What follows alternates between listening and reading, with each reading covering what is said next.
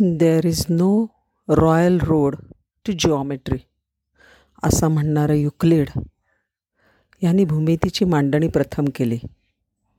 हा ग्रीसमध्ये राहायचा अलेक्झांड्रियात. त्यावेळेला असं होतं की सगळे राजकारणामध्ये रस घेणारी माणसं भरपूर होती नेहमीप्रमाणेच. पण भूमिती किंवा गणितामध्ये रस घेणारे फार विरळे होते. पण तरीसुद्धा युक्लिडने पुष्कळ लोकांना मध्ये भूमितीची आवड निर्माण केली होती. त्याच्याकडे रोज भूमिती शिकायला लोक जमत असत. अगदी जसा काही फळच त्यांचा जमायचा. आणि त्या सगळ्या लोकांना युक्लिड आपले शोध अगदी कुशलतेने मनापासनं समजावून सांगायचा.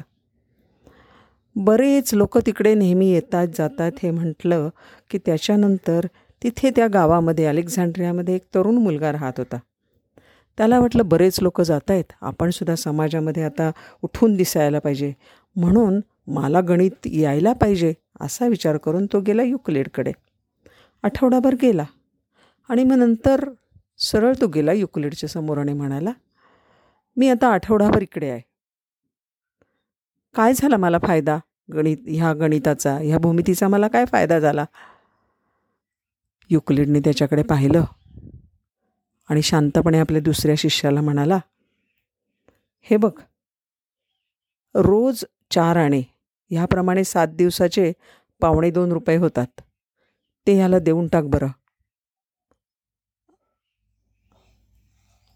त्या मुलाला म्हणाला हे बघ तुझं ह्या हप्त्याचं काम संपलं आहे उद्यापासून तू खुशाल दुसरीकडे कामाला जा. ही प्रतिक्रिया ऐकल्यावर तो मुलगा खजील झाला असेल की खुश झाला असेल? ही अशी मनोवृत्ती आहे बरं का. प्रत्येक गोष्टीमध्ये फायदा बघण्याची मनोवृत्ती ही सवयच लागते माणसाला. ही एक विशेषच सवय आहे. विशेष मनोवृत्ती आपल्याला किंवा अनेकांना असं वाटतं की लवकर उठून काय फायदा? घरातलं साधं साधंच नेहमी खाऊन काय फायदा? रोज कशाला लिहायचं? काय फायदा रोज लिहून लिहून? रोज का वाचायचं? आणि रोज का व्यायाम करायचा? रोज अभ्यास करून फायदा तरी काय? रोज स्वच्छ कशाला व्हायचं? आपण संध्याकाळी परत त्याच गादीमध्ये जर झोपायचं आहे तर ती सगळी गादी पांघरुणं हंतरुणं कशासाठी आवरून ठेवायची? झाडं आपण कशाला लावायची? चांगली चांगली फळं भाज्या बाजारात मिळत आहेत तर आपण कशाला ते लावायचं? एक मुलगा होता बरं का. तो वडिलांना म्हणाला बाबा गाई म्हशींचा आपल्याला फायदा होतो. त्यांच्यापासून आपल्याला दूध मिळतो हे मला मान्य आहे. म्हणून त्यांना पाळायला पाहिजे त्यांची काळजी घ्यायला पाहिजे. पण मला एक कळत नाही की हे जे वाघ सिंह साप विंचू आणि ह्याचा सगळं ह्या सगळ्यांचा काय फायदा आहे? ते ऐकल्यानंतर त्याचे बाबा म्हणाले अरे बाबा सगळी सृष्टी जी आहे ना ती माणसाच्या फायद्यासाठी आहे. असा माणसाचा गैरसमज व्हायला नको हाच त्यांचा फायदा आहे.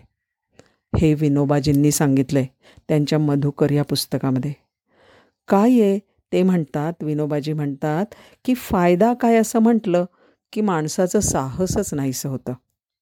माणसाची सगळी सवय नाहीशी होते इच्छा नाहीशी होते कष्ट मेहनत एखाद्या गोष्टीचा ध्यास एखादी गोष्ट धीरानी धैर्याने करून रेटून पुढे नेणं ह्या सगळ्या इच्छा नाहीशा होतात. हे करून मला काय फायदा? काय नाही मिळणार ह्याचंच बघण्याकडे माणसाची मनोवृत्ती जाते. तर हे जे आहे ना हा फायद्याचा विचार सतत करणं काही बरोबर नाही. आपण सतत काम करत राहायला पाहिजे. आपण आपल्या ठिकाणी जिकडे असू तिकडे आपण सतत चांगलं चांगलं चांगलं चांगलं लोकांना आवडेल असं मला समाधान मिळेल. असं काम करत राहिलं पाहिजे म्हणजे आपल्याला त्याच्यामध्ये कौशल्य मिळतं आपण त्या कामामध्ये पुढे जातो आणि सगळ्यात महत्त्वाचं म्हणजे आपल्याला समाधानही मिळतं.